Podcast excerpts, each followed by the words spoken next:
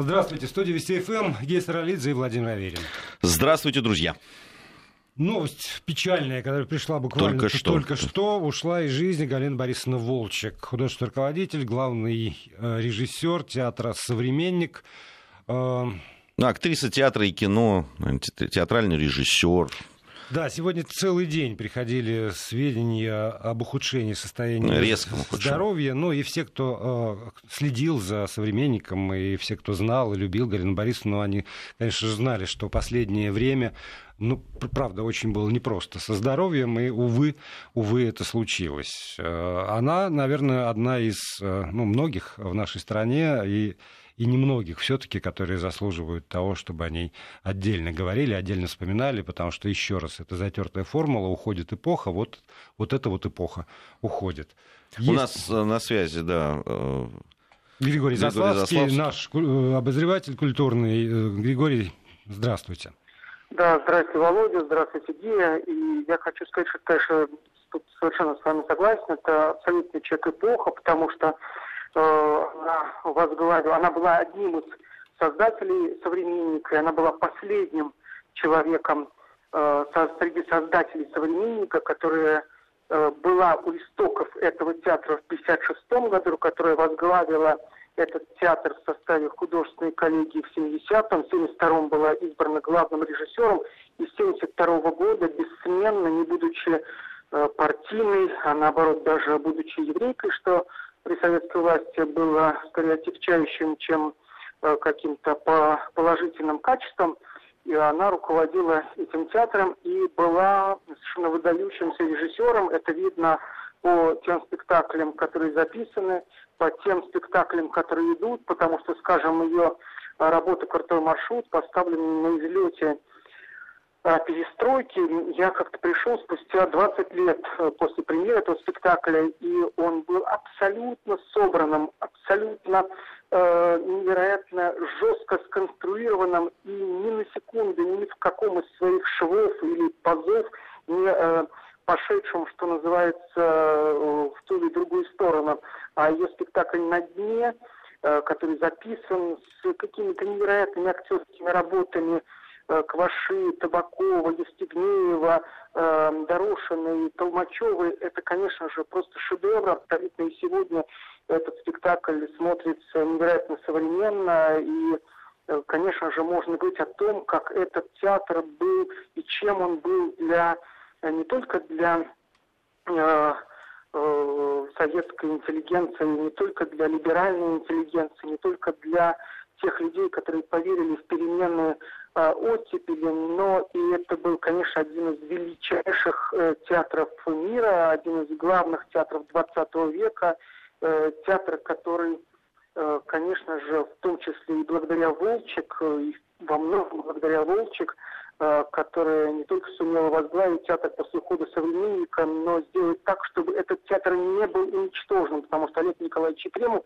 который возглавил этот театр и был его главным создателем, он, уйдя в Амхат, э, многое сделал, и если не все сделал для того, чтобы этот театр прекратил свое существование, и Волчек, э, конечно, была просто великой женщиной, вот буквально из тех, о ком э, сложил свое стихотворение Коржавин про то, что именно эти русские женщины коня на скаку остановят горящие избы войдут, она сумела отстоять этот театр и наоборот вложить в него новое дыхание, новую жизнь, когда пригласила молодых режиссеров, э, новое поколение актеров, э, Гафт, Ньолова, и э, режиссер этой Фокин, Рахильгаус, это новые драматургии, потому что какому количеству новых авторов, э, в том числе, например, там 20-летнему Малягину, э, она дала жизнь на сцене, или Халида, который никому не был известен в Москве, она на него поставила, и можно сегодня много чего говорить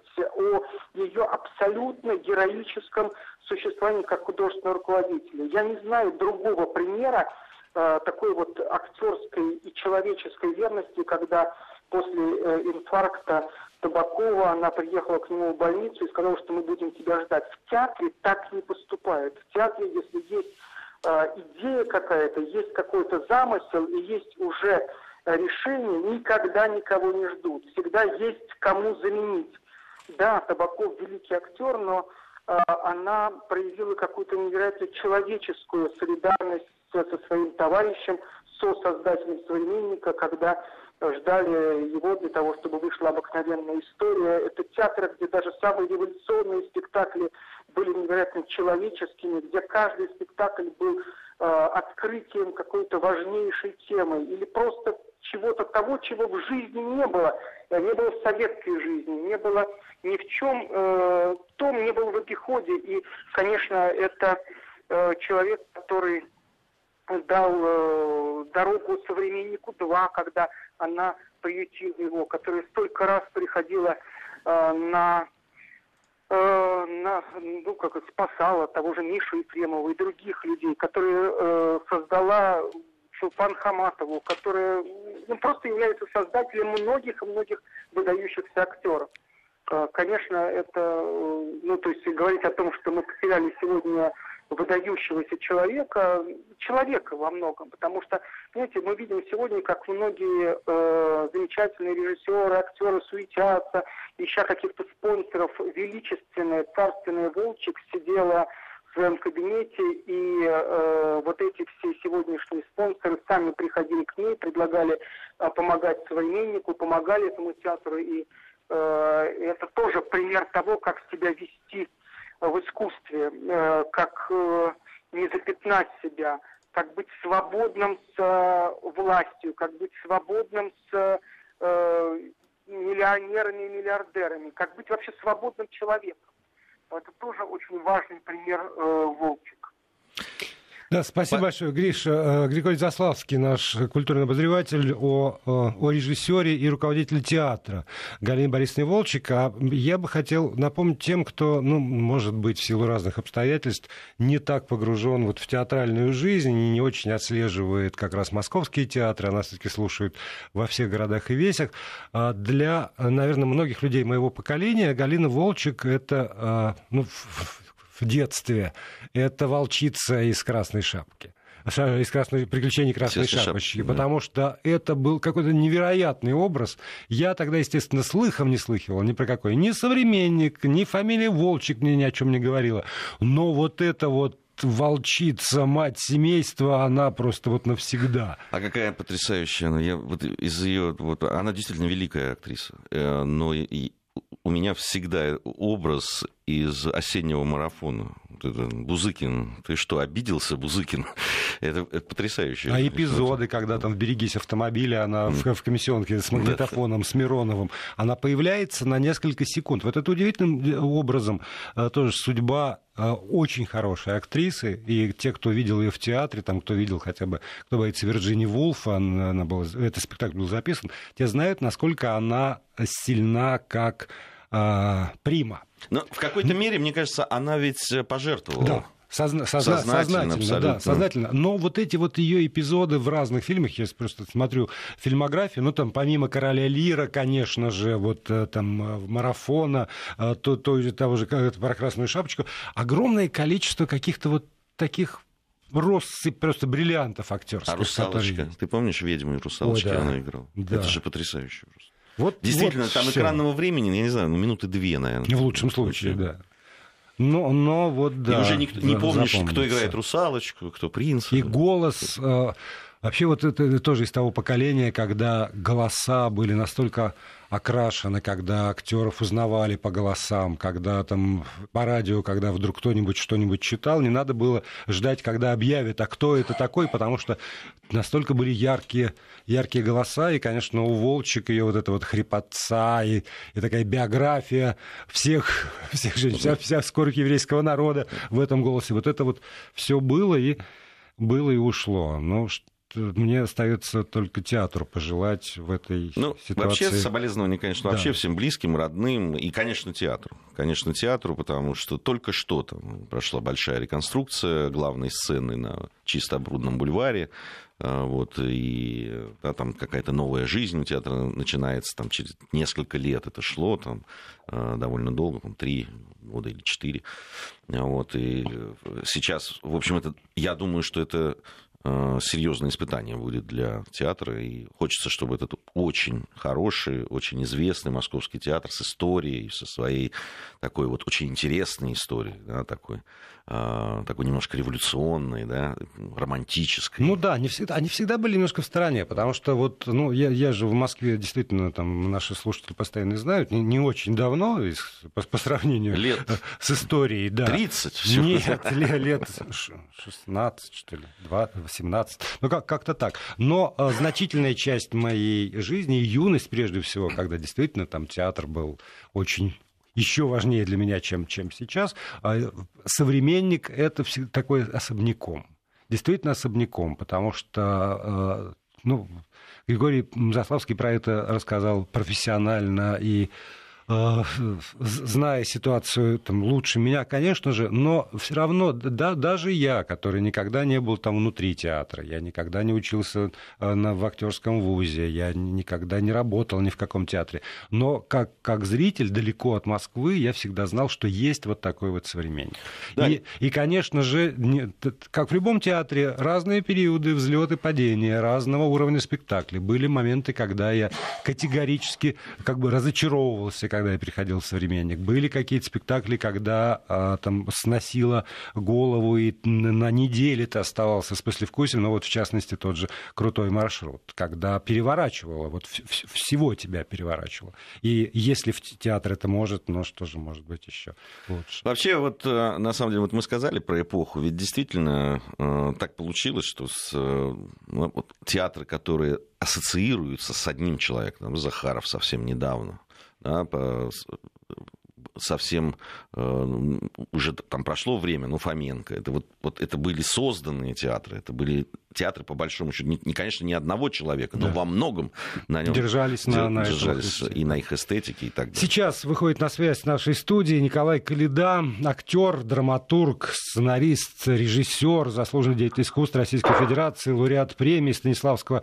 и человек, который как-то внезапно а, появился в Москве как раз на сцене «Современника». Здравствуйте, Николай Владимирович. Здравствуйте. Добрый вечер, хотя не такой уж он добрый. Ну вот да. Пять минут назад буквально мне сообщили о том, что произошло, и я, честно говоря, просто в шоке каком-то страшном. Того, а... что произошло. Я, я понимаю, насколько вам сложно говорить э, сегодня, но знаете, о чем бы вот хотелось узнать? Вы же вы действительно в Москву э, на сцену современника попали, ну, со своей, безусловно, славой Свердловского э, театрального революционера, но здесь Москва не распахивает объятия, это известно. Вот Галина Борисовна в этом смысле как, как, как приняла, как поддерживала ли, э, там, вводила в ну, этот московский приняла, круг? Она меня нашла, собственно говоря. Она, э, не знаю, я учился еще в Литинституте, в 89 году заканчивал, и мы с ней вот как-то пересеклись. Она взяла эту пьесу, она много моих пьес прочитала, но взяла пьесу Мурлин Мурло, которая, вот у нее был безошибочный совершенно какой-то нюх, что ли. Потому что пьеса 27 лет прошла в театре «Современник». И, кто не помнит, наверное, великую Нину Дорошину в этой роли, то, что она делала на сцене, Лену Яковлеву, и первая роль Гармаша и Валера Шальных. Ну и потом у меня там шли пьесы, и она меня приглашала как режиссера. Господи, вот я навеки вечные запомню, что она сказала мне – Каледа, запомни раз и навсегда, что серость всегда ненавидит талантливых людей. Когда я сомневался, когда мне было плохо, я всегда звонил ей, я помню там, она всегда смеялась, веселилась. Приедешь, современник, там на служебном ходе, подъезжает ее машина, она выходит, смотрит на меня, ну что ты, меня не поцелуешь? я кидался к ней со слюнями, со своими, целовал, потому что я ее боялся, любил, обожал, и за талант, за доброту, за какую-то невероятную я не знаю, меня слезы душат, я не могу говорить, извините, ради бога. Спасибо большое. Спасибо. Спасибо большое. Николай Калида, драматург, режиссер, э, руководитель театра в Екатеринбурге и э, автор и режиссер э, театра «Современник». Причем вот он сейчас упомянул эту пьесу Мерлин Монро, Монро, она же удивительным образом, ну, есть пьесы, которые ставятся в свое время, как бы замечательно расцветают, идут, ну, потом уходят из репертуара и, и уходят. А, а это вот на протяжении последних, там, не знаю, 20, страшно сказать, 30 лет возобновляется, и последнее возобновление было, по-моему, в 2009 где-то вот там десятые годы, и по-прежнему, по-прежнему в театре, и по-прежнему... Еще, еще одна история. Э, у меня был период, когда я познакомился с молодыми актрисами этого театра и тоже спрашивал, ну а как? А как вот? Потому что в театр на тот момент это был театр, в котором вот звезды, и Ниелова, и Яковлева, действительно, и Гармаш, и там, и там есть. И э, приманивать э, зрителя просто на, на этих звезд, ну, там, Чулпан Хаматова появилась уже тогда в, в, вполне в силе и славе своей вошла. И я говорю, ну, а, а вы что? И как раз они говорили про то, что дают играть.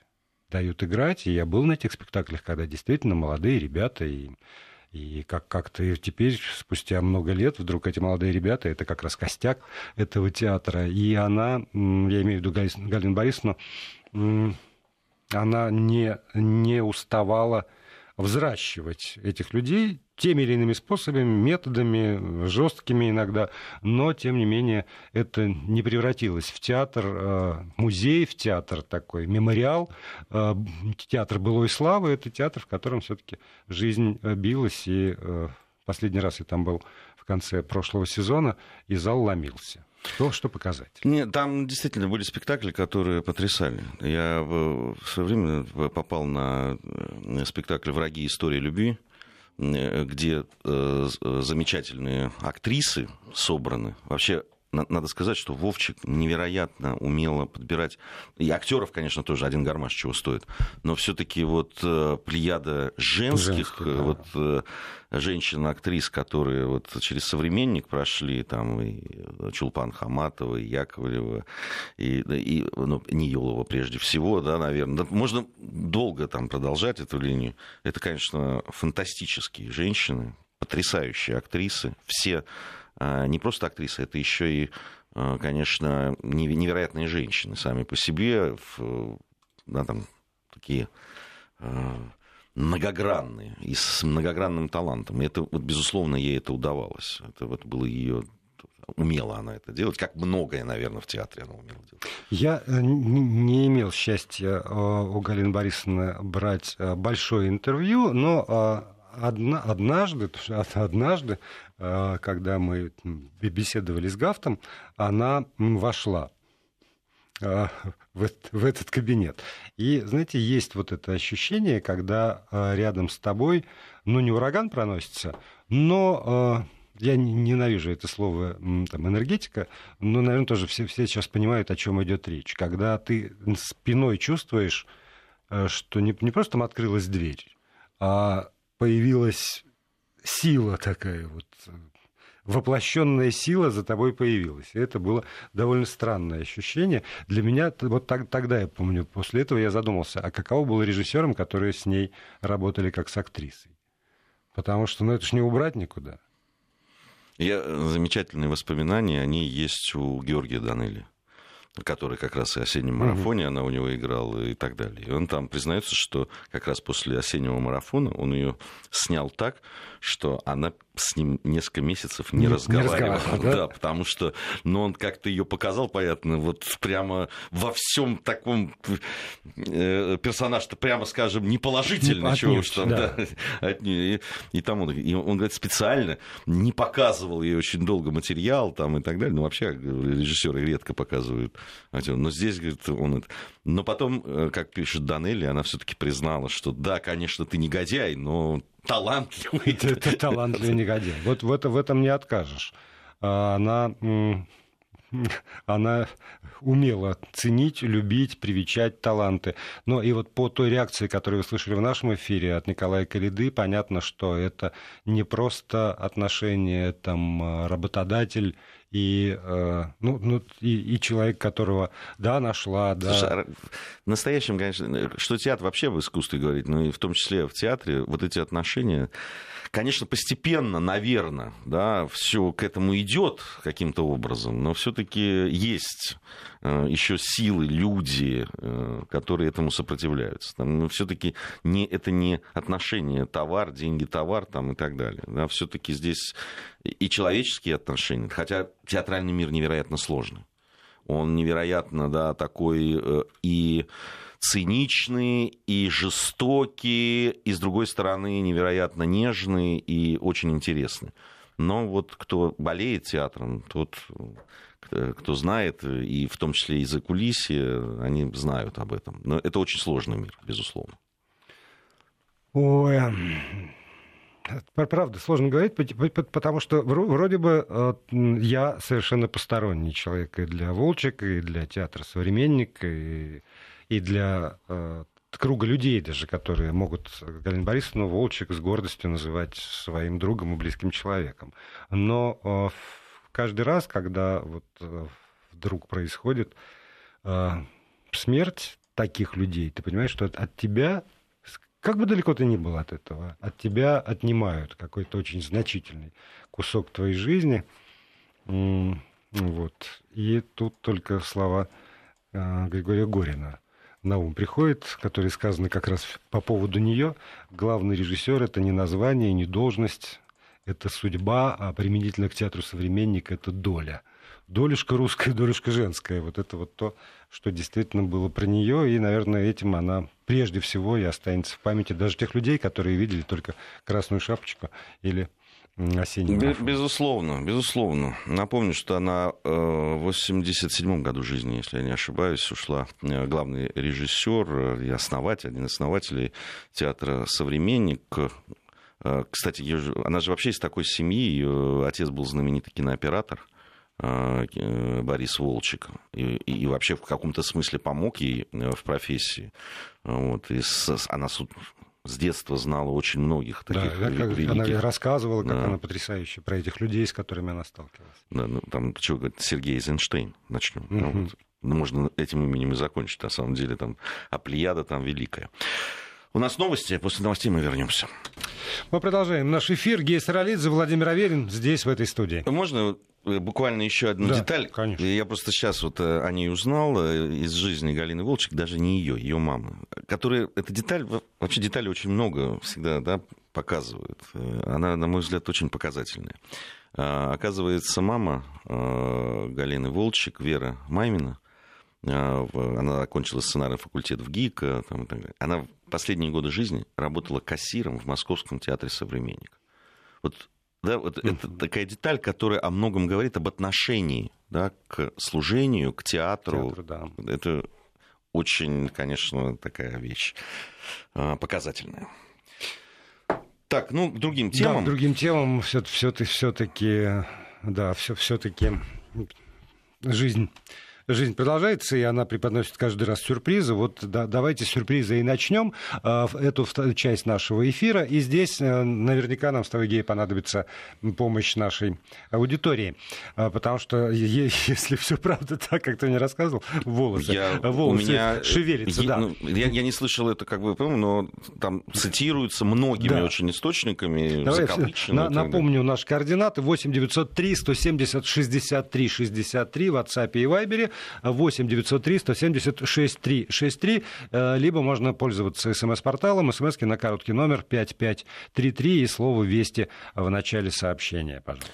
А, значит, э, комментируя материал «Радио Свободы», а, мы, по-моему, в одной из программ мы упоминали а, об этом вот э, материале, он появился на «Радио Свободы», название соответствующие да, вот сейчас, теперешней политике этой радиостанции, э, скорее ресурса даже, да, больше, чем радиостанция, э, интернет. Итак, вот этот материал назывался «Заповедник гоблинов. Зачем изуверов-чекистов засылали в немецкий тыл?» Это вот такой материал был. И комментировал его не кто-нибудь, а заместитель председателя Совета научно-информационного и просветительского центра общества «Мемориал» Никита Петров. А, значит, и вот в, в, коснулась там речь, значит, зашла о, об одном из эпизодов деятельности советского разведчика-диверсанта, легендарного Николая Кузнецова. Э, один из эпизодов э, в его э, вот этой деятельности разведчика, там шла речь о похищении, ликвидации генерала гитлеровского Макса Ильгина.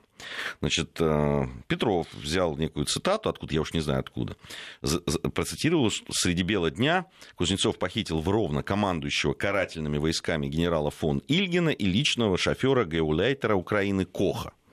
И здесь вот он, значит, начинает о том, что Э, странный очень такой разбор, что, ну, во-первых, никакой он не фон Ильгин, потому что Макс Ильгин, генерал-майор, выходец из простой семьи, родился в семье мясника, сделал карьеру, что называется, сейчас цитирую, народного офицера. И как-то сразу э, образ вот этого генерала гитлеровского Макса Ильгина, он какой-то такой простой становится... Человек, простой да. выбившийся, так сказать, э, своим трудом, э, одаренностью, там, талантом и так далее. Командовал он в 1943 году 740-й казачьей русской запасной бригадой, которая состояла из шести батальонов. Вот. Относительно того, говорит Петров, каратели были эти казаки или нет, вопрос остается открытым. И он действительно был похищен. И был в тот же день, кстати говоря, в лесу Кузнецовым убит вместе э, с шофером. И дальше это. А что это, если не акт терроризма, если разобраться, говорит историк Никита Петров напомню, заместитель председателя Совета научно-информационного и просветительского центра общества «Мемориал». Я надеюсь, что там у него же было продолжение, которое бы, э, Ты знаешь, которое бы говорило о, о том, что в условиях освободительной войны акт терроризма не является э, терроризмом Нет, в том смысле, так, это вообще не является понимаем. актом терроризма. Вот начнем с этого. Это является эпизодом героической борьбы э, да, а, а в частности здесь э, э, разведчика Николая Кузнецова, да, который ликвидировал не только Макса Ильгина, но и еще десяток гитлеровских генералов. Он был действительно значит, по в этом смысле выдающийся разведчик, э, диверсант. Но понимаешь, в чем дело? Я э, потом посмотрел собственную биографию Никиты Петрова, его высказывания. И, в общем, понимаю, что теперь что зря я так э, сначала так взвился. Все, все в общем, на самом деле закономерно. Вот удивительно, да, там Родился человек там, в 1957 году в Киеве, учился в Московском химико-технологическом институте, потом работал в Институте атомной энергии имени Курчатова, ну, там аспирантуру э, заканчивал, там же работал на диссертации. И вот все вроде так идет, а в 1988 году он начинает участвовать в научных семинарах общества «Мемориал». А в июне 90-го года он заместитель председателя Совета научно-информационного и просветительского центра как раз уже мемориала. А после событий августа 91 года он эксперт комиссии Верховного Совета РСФСР по приему передачи архивов КПСС и КГБ на государственное хранение. В 92-м эксперт Конституционного суда в процессе разбирательства дела КПСС – в 2008 году защищает диссертацию. Защищает он ее почему-то, ну, там в степени, правда, философской, но защищает в Амстердамском университете по теме Сталин и органы НКВД МГБ в советизации стран Центральной и Восточной Европы. Награжден он не в России, правда, в Польше, крестом рыцаря Ордена Заслуг перед Республикой Польши за его усилия в раскрытии правды о репрессии против поляков во время Второй мировой войны. Автор, кстати, ставший вот этой крылатой фразы, я думал, что кто это сказал? Оказывается, это он. Это его фраза, что в 1937-1938 годах в СССР было арестовано свыше полутора тысяч миллионов человек. Это его фраза. Ну, наверное, ошибся человек. Там, правда, три раза повторил, но все равно стала фраза крылатой. Это его слова, что СССР несет, сейчас цитирую, СССР несет равную с Германией ответственность за развязывание Второй мировой войны. Это его фраза об, об освобождении Советским Союзом стран Восточной Европы в ходе Второй мировой войны, когда он сказал, туда, куда пришла Красная Армия, туда пришел советский террористический режим. занавес, точка, восклицательный знак, не знаю, знак вопроса. Но, в общем, все понятно. И про э, террориста теперь Кузнецова тоже, в общем, все укладывается в эту картину. Его, да, очень, очень э, устойчивые политические убеждения революционера. Да, я, да. Я, я-то как раз революционера не вижу. Ты видишь, до 1988 года вполне себе э, работает в Институте атомной энергии э, имени Курчатова. Как ты понимаешь, в общем, достаточно закрытое заведение. И, и только в 1988 году, когда уже, в общем, все было можно и так далее, вдруг просыпается в нем революционер. И, и карьера-то какая-то, понимаешь, с, э, с э, физико-химическим образованием становится прям историком, становится экспертом комиссии. Ну, это тоже не раз случалось. Да. В истории. Ты, ты знаешь, вот это в очередной раз э, ставит вопрос даже не о нем э, и даже не о конкретном высказывании, а о том, что сегодня есть масса понятий, которые не определены, по поводу которых нет вот консенсуса ни в мировом сообществе, ни даже в нашем обществе. И тогда можно жонглировать этими ярлыками и понятиями, пришпиливать их куда хочешь и э, трактовать в той или иной ситуации так, как тебе удобно. Я Правда, я много по этому поводу думал, как, как избежать этого всего, и до сих пор не понимаю, как этого избежать. Потому что когда э, в, мне в школе рассказывали про бомбистов и про какую-нибудь там Веру Засулич как о безусловной героях, о безусловных героях, когда приходили, там стреляли э, в живот генералу какому-нибудь, там, считая нужным, что, что вот такой самосуд должен осуществиться. И в этом вот э, в этом ощущении, что у них было на это право, и более того, была обязанность так поступать, вырос не только я ведь на самом деле в том числе, может быть, и этот самый человек. И тогда вот, с одной стороны, герои революции, Котовский, там, ограбление банка для того, чтобы передать деньги, все или не все, там, в партийную кассу, это хорошо. А сегодня я понимаю, что это плохо.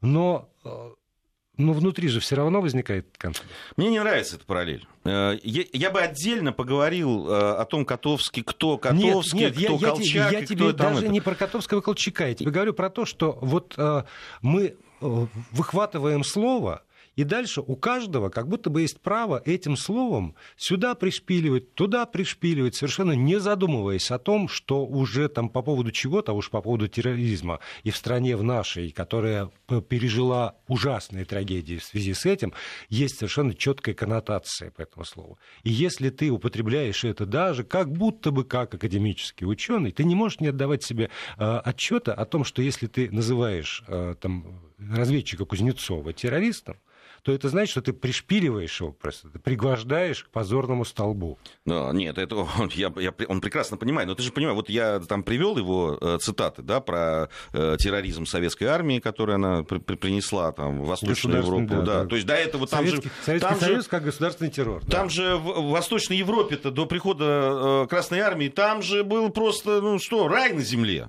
Там же просто э, дымились вот эти фабрики, э, э, правда, топили людьми, но так вот все, все же было, европейский порядок был. Вообще есть ощущение, что какая-то Красная Армия помешала жить в Восточной и Западной Европе в прекрасном мире. До этого-то все было нормально. Вот Красная Армия пришла и помешала как-то влезла прям своими вот этими руками, штыками, пушками и танками. И нарушила э, прямо счастливую, размеренную жизнь европейцев. Понимаешь, я хочу понять. Вот у нас ругают, там говорят, что вот, бандеровцы, там, вот они, то это сносят, память, э, значит, э, поругали память и так далее. Объясните мне, вот объясните, вот то, что сейчас э, говорил там и сейчас, и, и тогда э, вот этот самый Никита Петров. А чем это отличается от действий э, вот тех самых э, э, бандеровцев, которые мы называем, да, там на Западной Украине?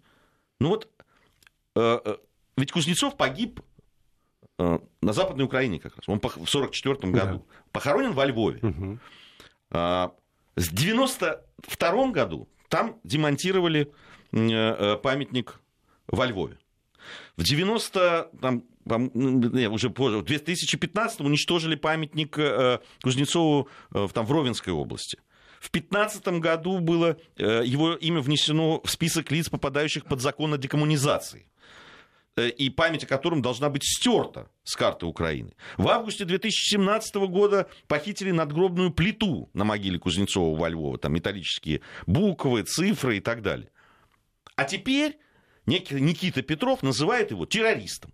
Объясните мне, а какая разница между действиями Петрова и действием вот этих вот э, э бандеровцев, которых мы там кличем. Ну, только в том, что э, законы прописаны так, что если ты совершаешь э, насилие над материальным объектом, то тогда ты э, да, под, а вот подлежишь так... уголовной ответственности. А здесь можно... А, а словами нет. Да. Хотя ты, ты прав совершенно никакой. Потому что, исходя из, опять же, этой, чуть не сказал дурное слово, политической целесообразности, можно совершенно не обращать внимания ни на исторический контекст, ни на реальные события, ни на э, там, личность человека. Потому что политическая целесообразность в этот момент кажется говорящему или делающему, или подписывающему там, соответствующие законы в той или иной стране, или осуществляющему снос того или иного объекта абсолютно ну, как бы оправдывающий все. Потому что политическая целесообразность такова.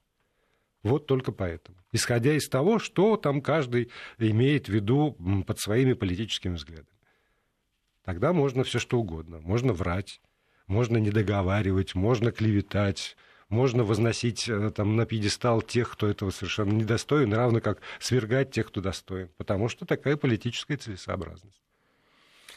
Я, э, понимаешь, я абсолютно уверен, что э, люди, которые все больше, все активнее и активнее, все более в провокационном стиле, да, я бы его назвал, все более, да, там, э, задевающие какие-то чувства э, там, очень большого количества, я бы сказал, большинства да, населения. И, кстати, не только э, России в данном случае.